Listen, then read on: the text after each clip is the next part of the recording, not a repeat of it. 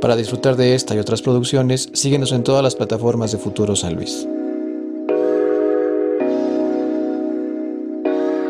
¿Cómo estás, carnal?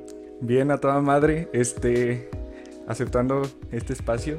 Qué chido que andes por acá, Sí, la neta. gracias. Y, tam- y también qué chido la banda que se dieron clic para checar este contenido.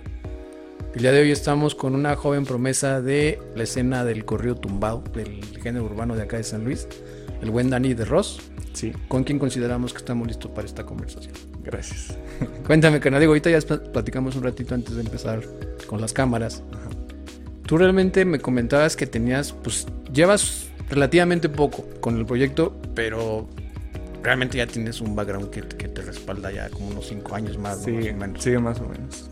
¿Cómo fue y hace cuánto que tú te decides, digo, uno no decide cómo interesarse, cómo llegó esta idea de, de, de empezarte a meter al, al mundo del corrido tumbado? Mm, Pues yo creo que fue en la etapa de la adolescencia de que no sabes como que a- qué hacer con tu vida, qué quieres hacer y pues fue en la prepa, eh, estaba empezando a estudiar la prepa y tuve como ahí un suceso muy importante, el fallecimiento de un familiar Ok.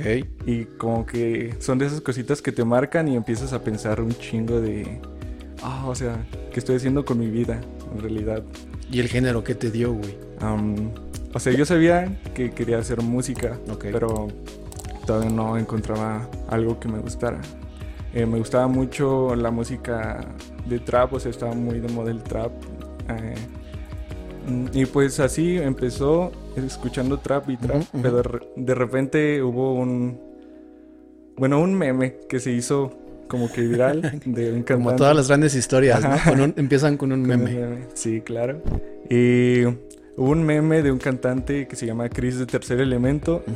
Entonces eh, lo investigué, estaba escuchando ya su música y como que desde ahí me atrapó, empecé a escuchar otros cantantes del género y ya como que me sentí atraído por eso y aparte de que yo intentaba tocar el bajo.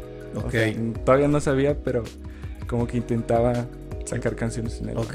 Y se empezaron a hacer ahí una como combinación de elementos para que te clavaras más en la, en el, ya en el proyecto como tal. ¿no? Sí, en el proyecto, de hecho, justo ahí en la prepa fue cuando conocí, o sea, como que fue mi, con- mi primer contacto con el grupo.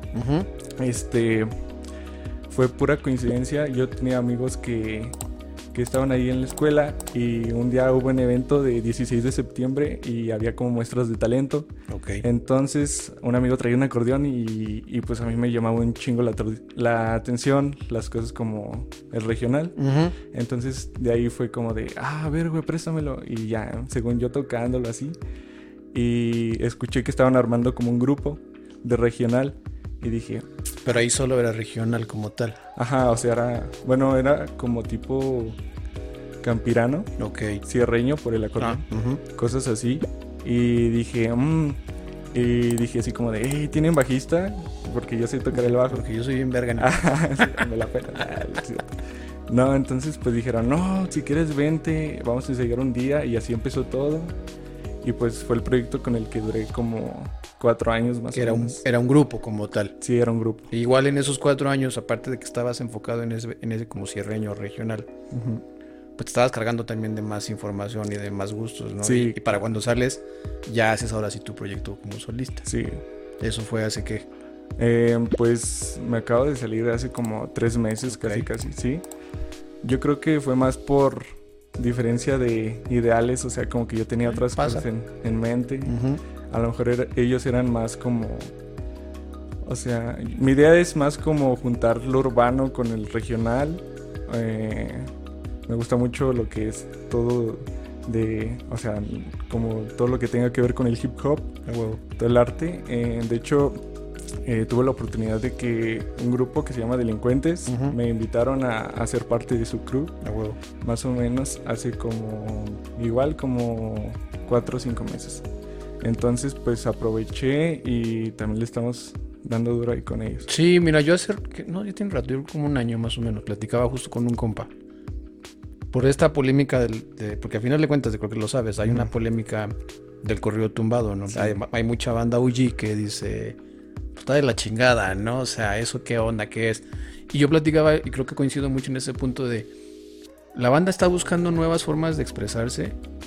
Justo como acabas de decir, me mama el urbano, me, me gusta mucho el trap, pero también me gusta el ritmo de los que tienen el acordeón y que tienen hasta el bajo sexto, si quieres. Y pues son, es, la, es, la, es, es natural que busques nuevas formas de poder mezclar gustos musicales o ideologías hasta de pensamiento, porque también la lírica tiene que ver un chingo, está pesada.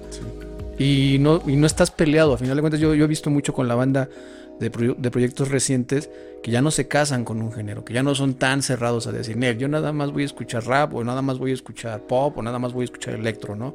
Creo que esa parte de generacional de que ya buscan sinergias entre géneros está bastante chingón. Y no, y no, yo la verdad es que te soy honesto, no es porque estés acá ni nada. Pero a a mí el corrido tumbado siempre, desde que la primera vez que lo escuché, me llamó la atención. No puedo decir que me gustó, Ajá. Pero me llamó la atención porque Sí. como que dije, cámara, ¿qué es esto? ¿No? O sea, ¿de qué, está- de qué, de, qué va? Claro. Y a la fecha te puedo decir que la verdad es que si bien no soy, no es como que yo llegue y lo ponga a mis fiestas, pero si lo pone la verdad es que sé disfrutarlo y, y más bien busco entender esas nuevas, esas nuevas patas, esas nuevas formas de expresarse. ¿no? Ya, no te incomoda. Sí, creo que es lo mismo que quiero empezar a hacer. Por eso también como que busqué mi proyecto en solitario.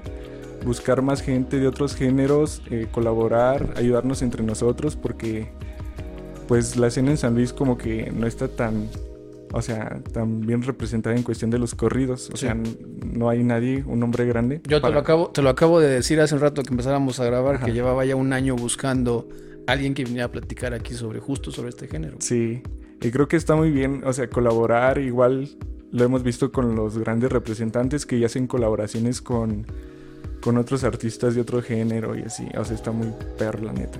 ¿Y escribes? Sí, ¿De qué te gusta escribir? me gusta escribir, escribir de, de amor, de desamor y de las cosas que pasan en la vida, como...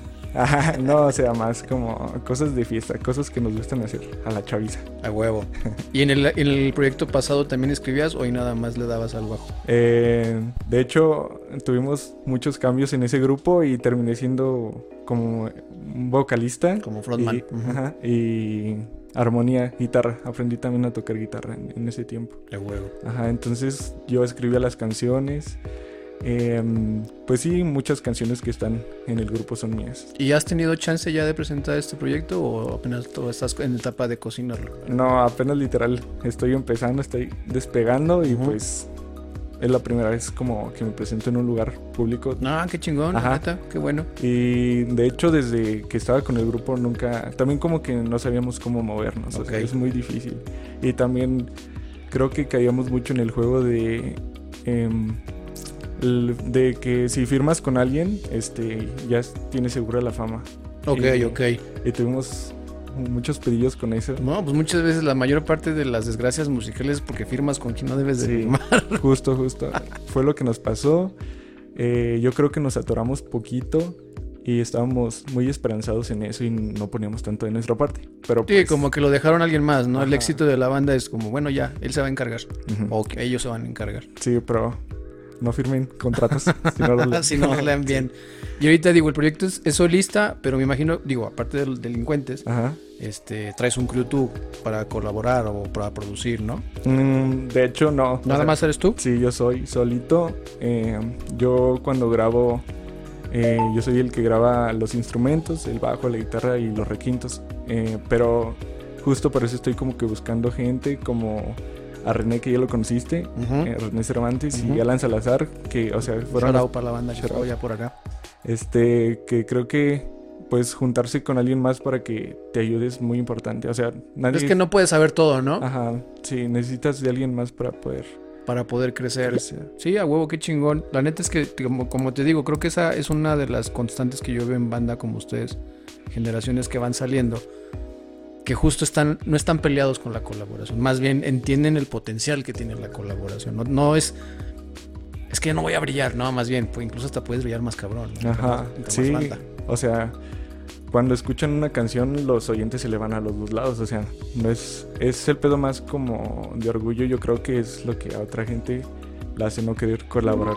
A huevo. Oye, y dices que traes el plan, obviamente, de empezar a armar ya algo, este, pues incluso ya para presentarlo en escenarios y así, pero en- así en concreto, ¿qué planes traes, por ejemplo, para el mes que entra, no sé, para cerrar el año? Este, pues muchas colaboraciones, yo creo, aparte de, de René. Este.